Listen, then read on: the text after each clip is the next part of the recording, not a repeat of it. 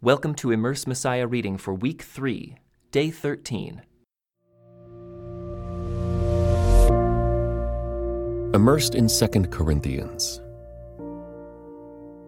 Though we aren't sure of the details, the believers in Corinth were confused and disappointed by the way Paul behaved toward them after sending the letter known as 1 Corinthians.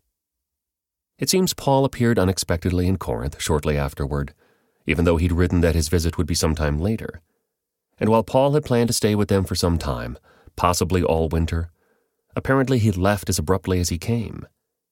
It is thought that Paul quickly departed because his conflict with the Corinthians had intensified. They had promised to contribute to the offering being collected for suffering believers in Jerusalem, but they hadn't followed up on their plans. Harsh words had been exchanged. Then, soon after Paul left, the believers received an even harsher letter from him. No copy of it survives today demanding their support of Paul against his critics. Things got even worse when the Corinthians discovered from Titus, Paul's co worker who delivered that harsh letter, that Paul had gone to Macedonia, in northern Greece, to start gathering the offering. Were they offended because Paul hadn't come back to begin the collection in Corinth, in southern Greece, as he said he would? Had they come to distrust Paul's word? In the end, no doubt influenced by Titus, most of the Corinthians gave Paul the benefit of the doubt and united against the unnamed man who was his most vocal critic. Titus headed north into Macedonia, met up with Paul there, and reported that the believers in Corinth had done everything necessary to make things right. Paul gratefully sent him back with another message that we have today, known as Second Corinthians. In this letter, Paul tries to clear up the confusion the Corinthians have about him in the four main sections of the body of the letter, Paul recalls all the steps that have led to his present relationship with them. These four sections all start out by referring to a particular place. Paul first pictures himself back in Ephesus, across the Aegean Sea in Asia Minor, modern day Turkey. He explains that he and the believers in Ephesus faced deadly trouble and had to flee, alluding to the riot described in Acts. Paul then describes traveling to Troas, where he expected to meet Titus and get a report. But Titus wasn't there. Had he been delayed because things were going badly? Were the Corinthians refusing to be reconciled? Throughout this letter, Paul is remarkably honest about his depression, anxiety, and suffering.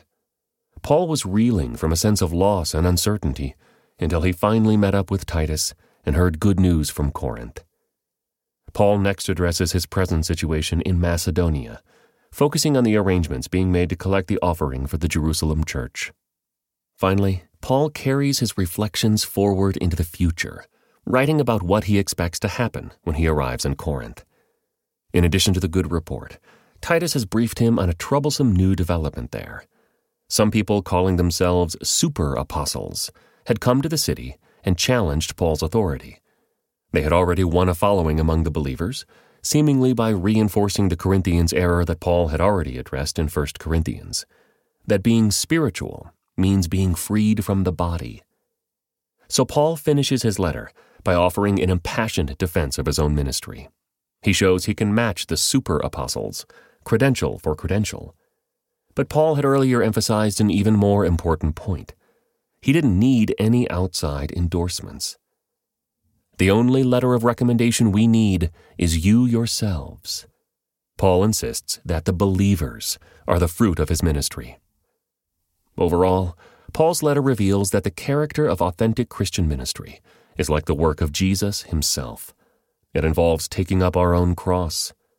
Just as God's covenant faithfulness was shown in the surprising, suffering path the Messiah took, so it will be with the Messiah's followers.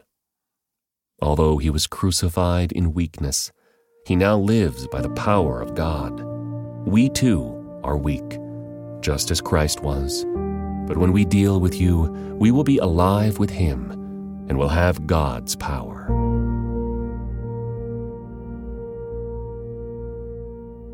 The second letter to the Corinthians. This letter is from Paul chosen by the will of God to be an apostle of Christ Jesus, and from our brother Timothy. I am writing to God's church in Corinth and to all of his holy people throughout Greece. May God our Father and the Lord Jesus Christ give you grace and peace. All praise to God, the Father of our Lord Jesus Christ. God is our merciful Father and the source of all comfort. He comforts us in all our troubles so that we can comfort others. When they are troubled, we will be able to give them the same comfort God has given us. For the more we suffer for Christ, the more God will shower us with His comfort through Christ. Even when we are weighed down with troubles, it is for your comfort and salvation. For when we ourselves are comforted, we will certainly comfort you. Then you can patiently endure the same things we suffer. We are confident that as you share in our sufferings, you will also share in the comfort God gives us. We think you ought to know, dear brothers and sisters, about the trouble we went through in the province of Asia. We were crushed and overwhelmed beyond our ability to endure, and we thought we would never live through it. In fact, we expected to die. But as a result, we stopped relying on ourselves and learned to rely only on God, who raises the dead. And He did rescue us from mortal danger, and He will rescue us again. We have placed our confidence in Him, and He will continue to rescue us. And you are helping us by praying for us. Then many people will give thanks because God has graciously answered so many prayers for our safety. We can say with confidence and a clear conscience that we have lived with a God given holiness and sincerity in all our dealings. We have depended on God's grace, not on our own human wisdom. That is how we have conducted ourselves before the world, and especially toward you. Our letters have been straightforward, and there is nothing written between the lines, and nothing you can't understand. I hope someday you will fully understand us, even if you don't understand us now. Then, on the day when the Lord Jesus returns, you will be proud of us in the same way we are proud of you. Since I was so sure of your understanding and trust, I wanted to give you a double blessing by visiting you twice. First on my way to Macedonia, and again when I returned from Macedonia. Then you could send me on my way to Judea. You may be asking why I changed my plan. Do you think I make my plans carelessly? Do you think I am like people of the world who say yes when they really mean no? As surely as God is faithful, our word to you does not waver between yes and no. For Jesus Christ, the Son of God, does not waver between yes and no. He is the one whom Silas, Timothy, and I preached to you, and as God's ultimate yes, he always does what he says. For all of God's promises have been fulfilled in Christ with a resounding yes. And through Christ, our Amen, which means yes, ascends to God for his glory. It is God who enables us, along with you, to stand firm for Christ. He has commissioned us, and He has identified us as His own by placing the Holy Spirit in our hearts as the first installment that guarantees everything He has promised us. Now I call upon God as my witness that I am telling the truth. The reason I didn't return to Corinth was to spare you from a severe rebuke. But that does not mean we want to dominate you by telling you how to put your faith into practice. We want to work together with you so you will be full of joy, for it is by your own faith that you stand firm. So I decided that I would not bring you grief with another painful visit. For if I cause you grief, who will make me glad? certainly not someone I have grieved. That is why I wrote to you as I did, so that when I do come, I won't be grieved by the very ones who ought to give me the greatest joy. Surely you all know that my joy comes from your being joyful. I wrote that letter in great anguish, with a troubled heart and many tears. I didn't want to grieve you, but I wanted to let you know how much love I have for you I am not overstating it when I say that the man who caused all the trouble hurt all of you more than he hurt me. Most of you opposed him, and that was punishment enough. Now, however, it is time to forgive and comfort him. Otherwise, he may be overcome by discouragement. So I urge you now to reaffirm your love for him. I wrote to you as I did to test you and see if you would fully comply with my instructions. When you forgive this man, I forgive him too. And when I forgive whatever needs to be forgiven, I do so with Christ's authority for your benefit, so that Satan will not outsmart us, for we are familiar with his evil schemes. When I came to the city of Troas to preach the good news of Christ, the Lord opened a door of opportunity for me. But I had no peace of mind because my dear brother Titus hadn't yet arrived with a report from you. So I said goodbye and went on to Macedonia to find him. But thank God, he has made us his captives and continues to lead us along in Christ's triumphal procession. Now he uses us to spread the knowledge of Christ everywhere, like a sweet perfume. Our lives are a Christ like fragrance rising up to God but this fragrance is perceived differently by those who are being saved and by those who are perishing. To those who are perishing, we are a dreadful smell of death and doom. But to those who are being saved, we are a life giving perfume. And who is adequate for such a task as this? You see, we are not like the many hucksters who preach for personal profit. We preach the Word of God with sincerity and with Christ's authority, knowing that God is watching us. Are we beginning to praise ourselves again? Are we like others who need to bring you letters of recommendation or who ask you to write such letters on their behalf? Surely not. The only letter of recommendation we need is you yourselves. Your lives are a letter written in our hearts. Everyone can read it and recognize our good work among you. Clearly, you are a letter from Christ showing the result of our ministry among you. This letter is written not with pen and ink, but with the Spirit of the living God. It is carved not on tablets of stone, but on human hearts. We are confident of all this because of our great trust in God through Christ. It is not that we think we are qualified to do anything on our own. Our qualification comes from God. He has enabled us to be ministers of His new covenant. This is a covenant not of written laws, but of the Spirit. The old written covenant ends in death, but under the new covenant, the Spirit gives life. The old way, with laws etched in stone, led to death, though it began with such glory that the people of Israel could not bear to look at Moses' face. For his face shone with the glory of God, even though the brightness was already fading away.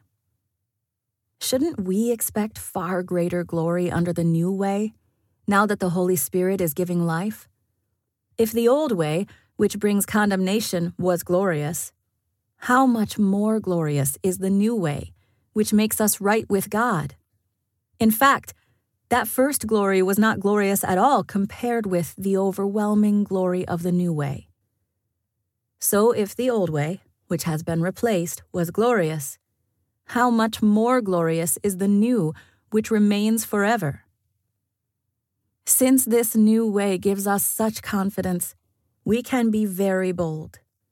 We are not like Moses, who put a veil over his face so the people of Israel would not see the glory even though it was destined to fade away.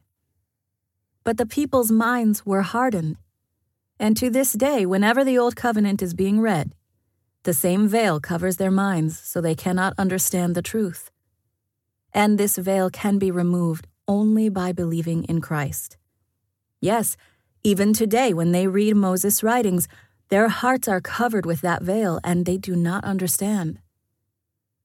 But whenever someone turns to the Lord, the veil is taken away. For the Lord is the Spirit, and wherever the Spirit of the Lord is, there is freedom. So all of us who have had that veil removed can see and reflect the glory of the Lord. And the Lord, who is the Spirit, makes us more and more like Him as we are changed into His glorious image. Therefore, since God, in His mercy, has given us this new way, we never give up. We reject all shameful deeds and underhanded methods. We don't try to trick anyone or distort the Word of God. We tell the truth before God, and all who are honest know this. If the good news we preach is hidden behind a veil, it is hidden only from people who are perishing. Satan, who is the God of this world, has blinded the minds of those who don't believe.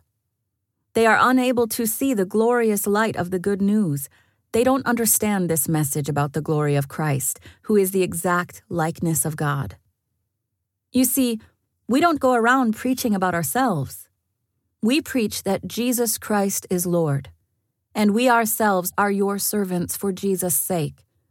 For God, who said, Let there be light in the darkness, has made this light shine in our hearts so we could know the glory of God that is seen in the face of Jesus Christ. We now have this light shining in our hearts, but we ourselves are like fragile clay jars containing this great treasure. This makes it clear that our great power is from God, not from ourselves. We are pressed on every side by troubles, but we are not crushed. We are perplexed, but not driven to despair. We are hunted down, but never abandoned by God. We get knocked down, but we are not destroyed. Through suffering, our bodies continue to share in the death of Jesus, so that the life of Jesus may also be seen in our bodies. Yes, we live under constant danger of death because we serve Jesus, so that the life of Jesus will be evident in our dying bodies.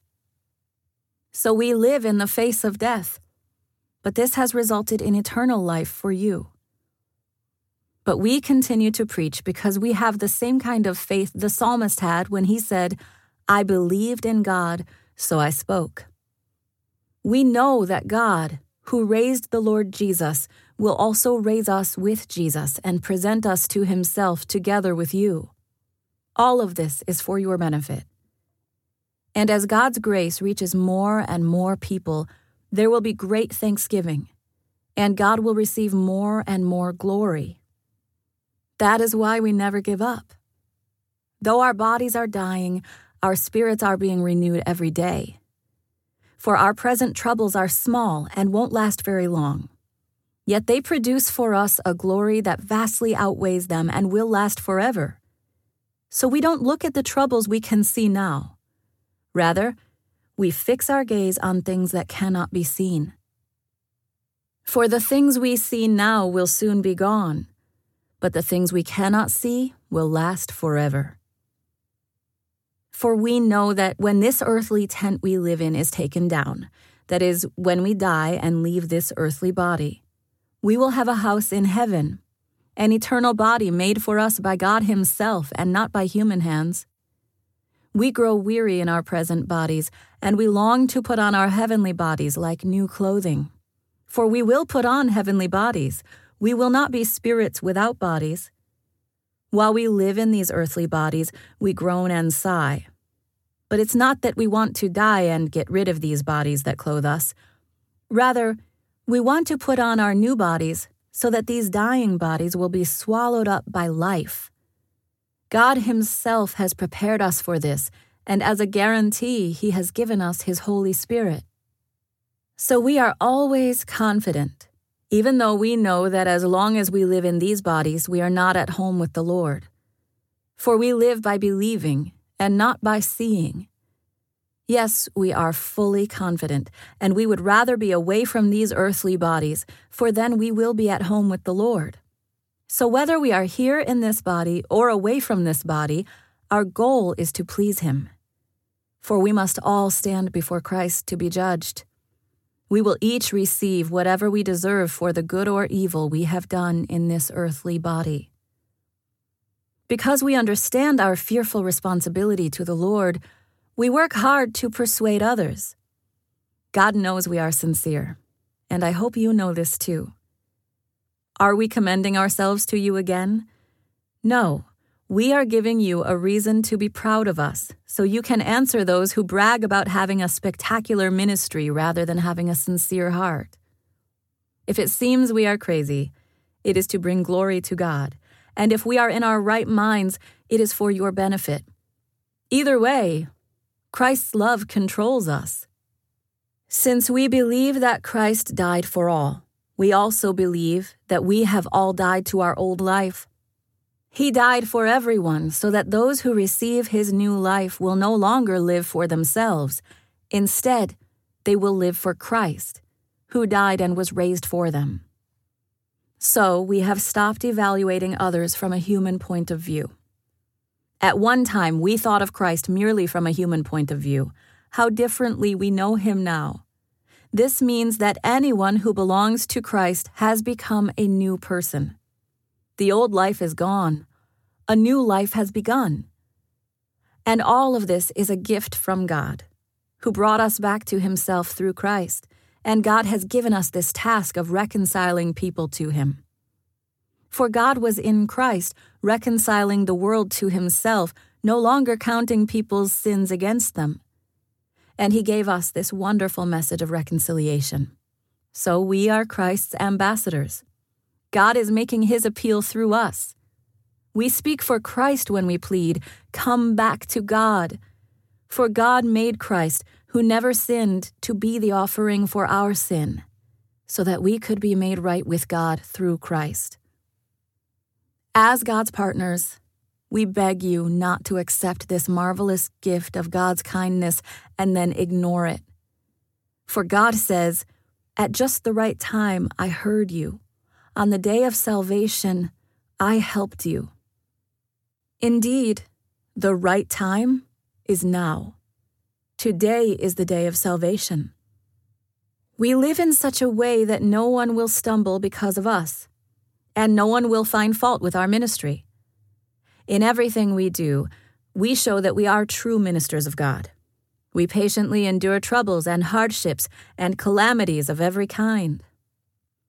We have been beaten, been put in prison, faced angry mobs, worked to exhaustion, endured sleepless nights, and gone without food. We prove ourselves by our purity, our understanding, our patience, our kindness, by the Holy Spirit within us, and by our sincere love. We faithfully preach the truth. God's power is working in us. We use the weapons of righteousness in the right hand for attack and the left hand for defense. We serve God whether people honor us or despise us, whether they slander us or praise us. We are honest, but they call us impostors. We are ignored even though we are well known. We live close to death, but we are still alive. We have been beaten, but we have not been killed. Our hearts ache, but we always have joy. We are poor, but we give spiritual riches to others. We own nothing, and yet we have everything. Oh, dear Corinthian friends, we have spoken honestly with you, and our hearts are open to you. There is no lack of love on our part, but you have withheld your love from us. I am asking you to respond as if you were my own children. Open your hearts to us. Don't team up with those who are unbelievers. How can righteousness be a partner with wickedness? How can light live with darkness? What harmony can there be between Christ and the devil? How can a believer be a partner with an unbeliever? And what union can there be between God's temple and idols? For we are the temple of the living God. As God said, I will live in them and walk among them. I will be their God, and they will be my people. Therefore, come out from among unbelievers and separate yourselves from them, says the Lord. Don't touch their filthy things, and I will welcome you. And I will be your father, and you will be my sons and daughters says the Lord Almighty. Because we have these promises, dear friends, let us cleanse ourselves from everything that can defile our body or spirit. And let us work toward complete holiness because we fear God. Please open your hearts to us. We have not done wrong to anyone, nor led anyone astray, nor taken advantage of anyone. I'm not saying this to condemn you. I said before that you are in our hearts, and we live or die together with you. I have the highest confidence in you, and I take great pride in you. You have greatly encouraged me and made me happy despite all our troubles.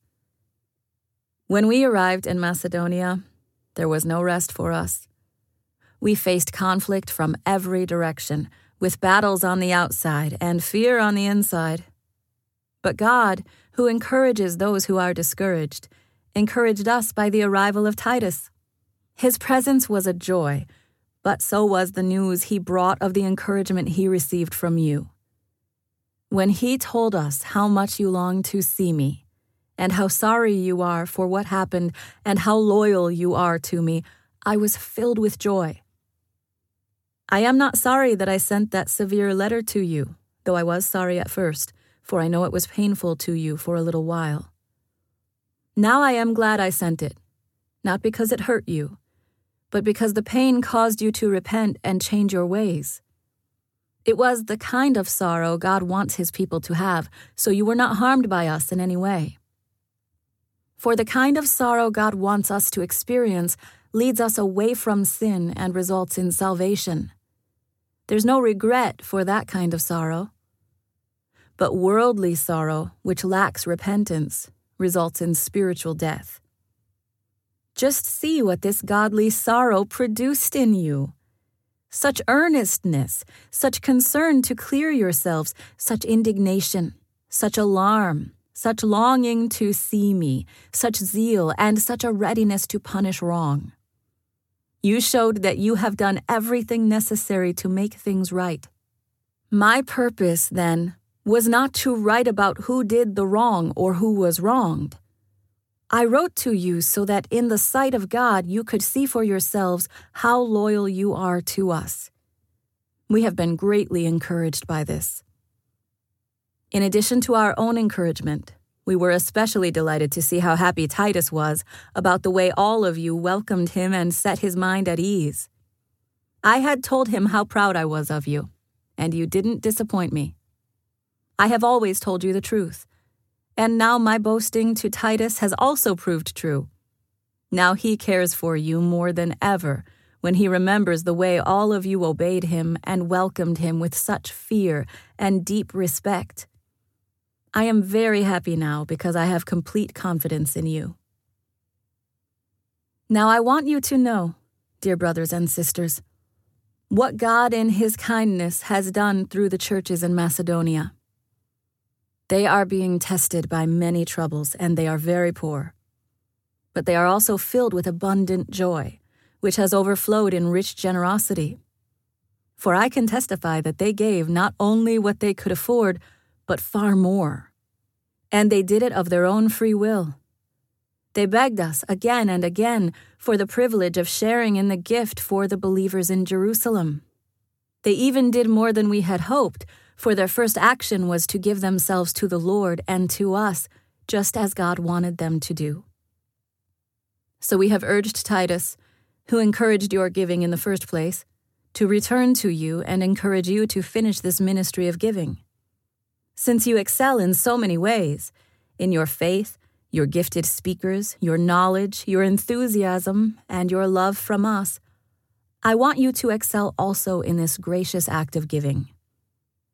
I am not commanding you to do this, but I am testing how genuine your love is by comparing it with the eagerness of the other churches.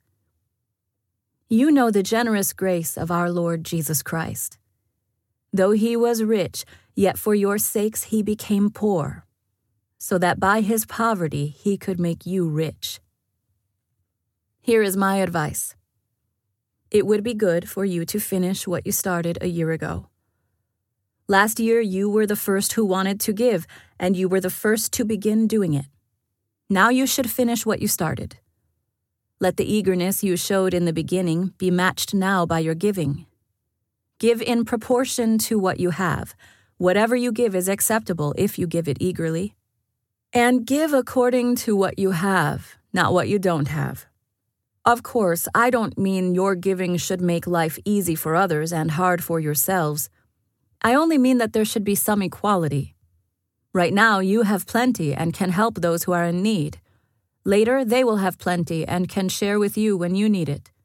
In this way, things will be equal. As the scriptures say, those who gathered a lot had nothing left over, and those who gathered only a little had enough. But thank God, he has given Titus the same enthusiasm for you that I have. Titus welcomed our request that he visit you again. In fact, he himself was very eager to go and see you. We are also sending another brother with Titus. All the churches praise him as a preacher of the good news. He was appointed by the churches to accompany us as we take the offering to Jerusalem, a service that glorifies the Lord and shows our eagerness to help. We are traveling together to guard against any criticism for the way we are handling this generous gift. We are careful to be honorable before the Lord, but we also want everyone else to see that we are honorable. We are also sending with them another of our brothers who has proven himself many times and has shown on many occasions how eager he is. He is now even more enthusiastic because of his great confidence in you. If anyone asks about Titus, say that he is my partner who works with me to help you and the brothers with him have been sent by the churches, and they bring honor to Christ. So show them your love, and prove to all the churches that our boasting about you is justified. I really don't need to write to you about this ministry of giving for the believers in Jerusalem. For I know how eager you are to help, and I have been boasting to the churches in Macedonia that you in Greece were ready to send an offering a year ago. In fact, it was your enthusiasm that stirred up many of the Macedonian believers to begin giving. But I am sending these brothers to be sure you really are ready, as I have been telling them, and that your money is all collected. I don't want to be wrong in my boasting about you. We would be embarrassed, not to mention your own embarrassment, if some Macedonian believers came with me and found that you weren't ready after all I had told them. So I thought I should send these brothers ahead of me to make sure the gift you promised is ready. But I want it to be a willing gift, not one given grudgingly. Remember this a farmer who plants only a few seeds will get a small crop, but the one who plants generously will get a generous crop. You must each decide in your heart how much to give, and don't give reluctantly or in response to pressure. For God loves a person who gives cheerfully and God will generously provide all you need. Then you will always have everything you need and plenty left over to share with others. As the scriptures say, they share freely and give generously to the poor. Their good deeds will be remembered forever. For God is the one who provides seed for the farmer and then bread to eat. In the same way, He will provide and increase your resources and then produce a great harvest of generosity in you. Yes, you will be enriched in every way so that you can always be generous. And when we take your gifts to those who need them, they will thank God. So, two good things will result from this ministry of giving.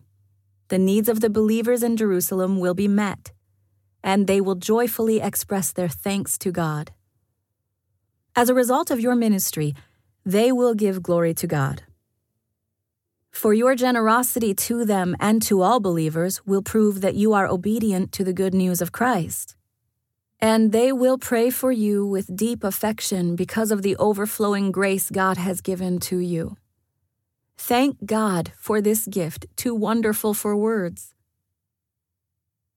Now I, Paul, appeal to you with the gentleness and kindness of Christ though I realize you think I am timid in person and bold only when I write from far away.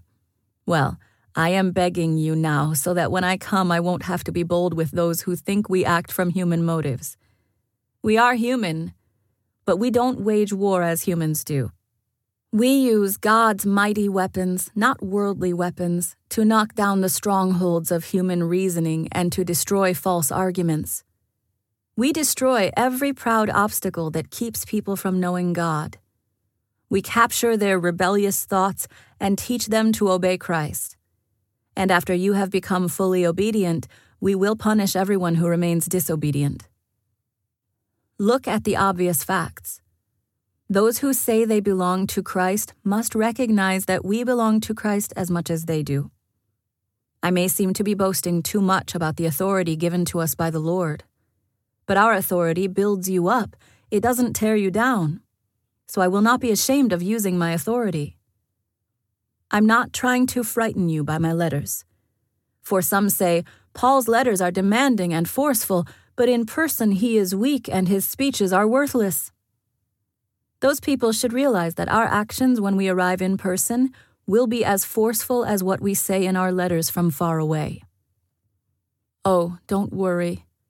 We wouldn't dare say that we are as wonderful as these other men who tell you how important they are. But they are only comparing themselves with each other, using themselves as the standard of measurement. How ignorant! We will not boast about things done outside our area of authority. We will boast only about what has happened within the boundaries of the work God has given us, which includes our working with you. We are not reaching beyond these boundaries when we claim authority over you as if we had never visited you. For we were the first to travel all the way to Corinth with the good news of Christ. Nor do we boast and claim credit for the work someone else has done. Instead, we hope that your faith will grow so that the boundaries of our work among you will be extended. Then we will be able to go and preach the good news in other places far beyond you where no one else is working then there will be no question of our boasting about work done in someone else's territory. As the scriptures say, if you want to boast, boast only about the Lord. When people commend themselves, it doesn't count for much. The important thing is for the Lord to commend them. I hope you will put up with a little more of my foolishness. Please bear with me. For I am jealous for you with the jealousy of God Himself I promised you as a pure bride to one husband, Christ. But I fear that somehow your pure and undivided devotion to Christ will be corrupted, just as Eve was deceived by the cunning ways of the serpent. You happily put up with whatever anyone tells you, even if they preach a different Jesus than the one we preach, or a different kind of spirit than the one you received, or a different kind of gospel than the one you believed but I don't consider myself inferior in any way to these super apostles who teach such things. I may be unskilled as a speaker, but I'm not lacking in knowledge. We have made this clear to you in every possible way. Was I wrong when I humbled myself and honored you by preaching God's good news to you without expecting anything in return? I robbed other churches by accepting their contributions so I could serve you at no cost. And when I was with you and didn't have enough to live on, I did not become a financial burden to anyone. For the brothers who came from Macedonia brought me all that I needed. I have never been a burden to you, and I never will be. As surely as the truth of Christ is in me, no one in all of Greece will ever stop me from boasting about this. Why? Because I don't love you? God knows that I do but I will continue doing what I have always done. This will undercut those who are looking for an opportunity to boast that their work is just like ours. These people are false apostles. They are deceitful workers who disguise themselves as apostles of Christ, but I am not surprised. Even Satan disguises himself as an angel of light. So it is no wonder that his servants also disguise themselves as servants of righteousness. In the end, they will get the punishment their wicked deeds deserve. Again, I say, don't think that I am a fool to talk like this. But even if you do, listen to me, as you would to a foolish person, while I also boast a little. Such boasting is not from the Lord, but I am acting like a fool, and since others boast about their human achievements, I will too. After all, you think you are so wise, but you enjoy putting up with fools. You put up with it when someone enslaves you, takes everything you have, takes advantage of you, takes control of everything, and slaps you in the face. I'm ashamed to say that we've been too weak to do that. But whatever they dare to boast about, I'm talking like a fool again, I dare to boast about it too. Are they Hebrews? So am I. Are they Israelites? So am I. Are they descendants of Abraham? So am I. Are they servants of Christ? I know I sound like a madman, but I have served him far more. I have worked harder, been put in prison more often, been whipped times without number, and faced death again and again. Five different times the Jewish leaders gave me 39 lashes. Three times I was beaten with rods. Once I was stoned. Three times I was shipwrecked. Once I spent a whole night and a day adrift at sea. I have traveled on many long journeys. I have faced danger from rivers and from robbers. I have faced danger from my own people, the Jews, as well as from the Gentiles. I have faced danger in the cities, in the deserts, and on the seas, and I have faced danger from men who claim to be believers but are not. I have worked hard and long, enduring many sleepless nights. I have been hungry and thirsty and have often gone without food. I have shivered in the cold without enough clothing to keep me warm. Then, besides all this, I have the daily burden of my concern for all the churches.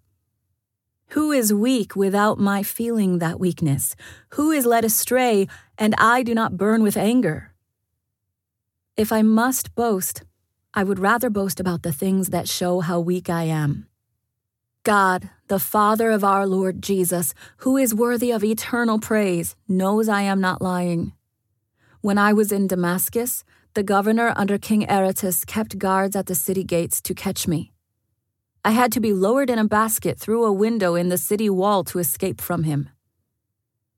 This boasting will do no good, but I must go on. I will reluctantly tell about visions and revelations from the Lord. I was caught up to the third heaven 14 years ago. Whether I was in my body or out of my body, I don't know. Only God knows. Yes, only God knows whether I was in my body or outside my body, but I do know that I was caught up to paradise and heard things so astounding that they cannot be expressed in words, things no human is allowed to tell. That experience is worth boasting about, but I'm not going to do it. I will boast only about my weaknesses. If I wanted to boast, I would be no fool in doing so, because I would be telling the truth.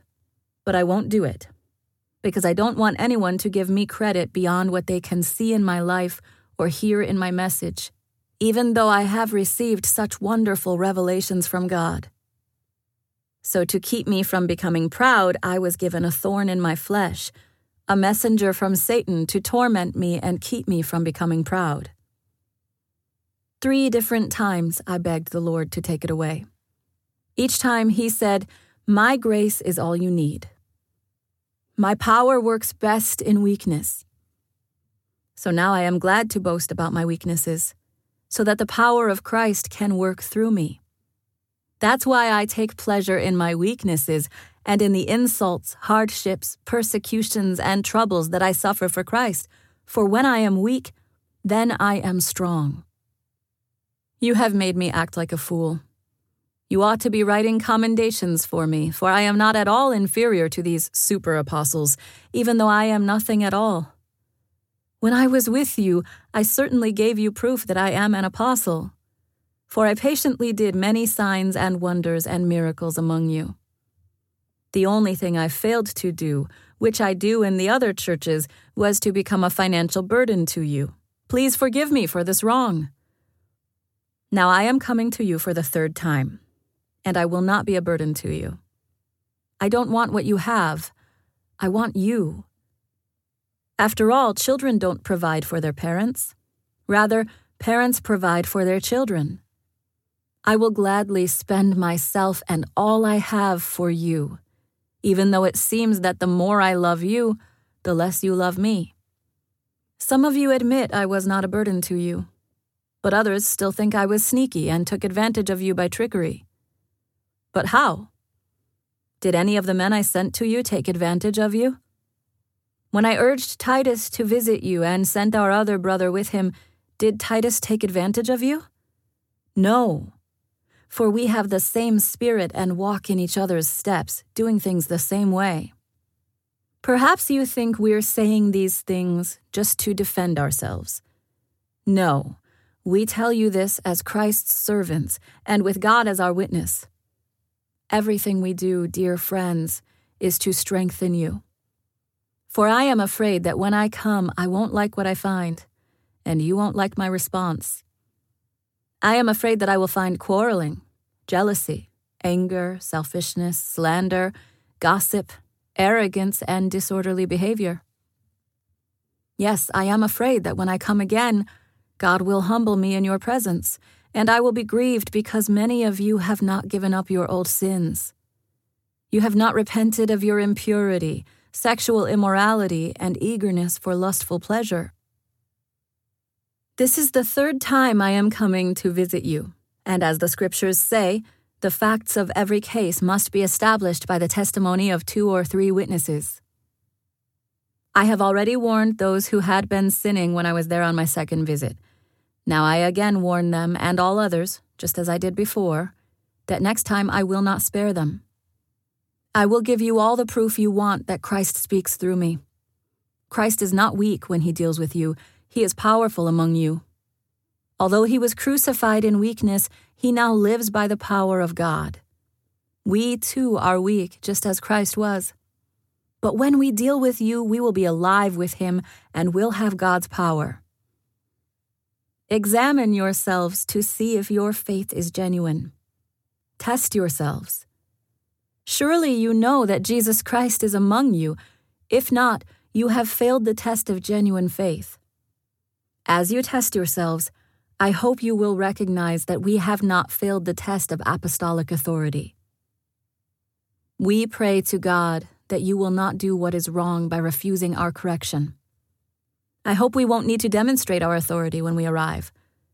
Do the right thing before we come, even if that makes it look like we have failed to demonstrate our authority. For we cannot oppose the truth, but must always stand for the truth.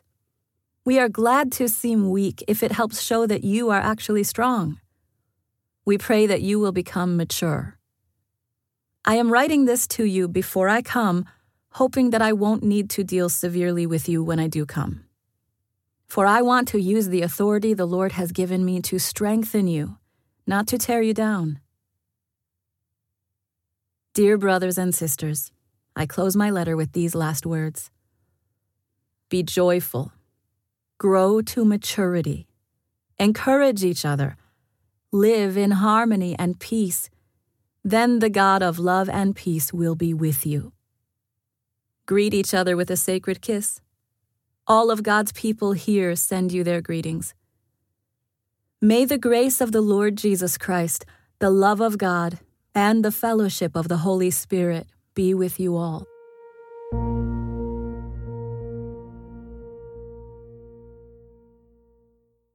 This concludes today's Immerse Reading Experience. Thank you for joining us.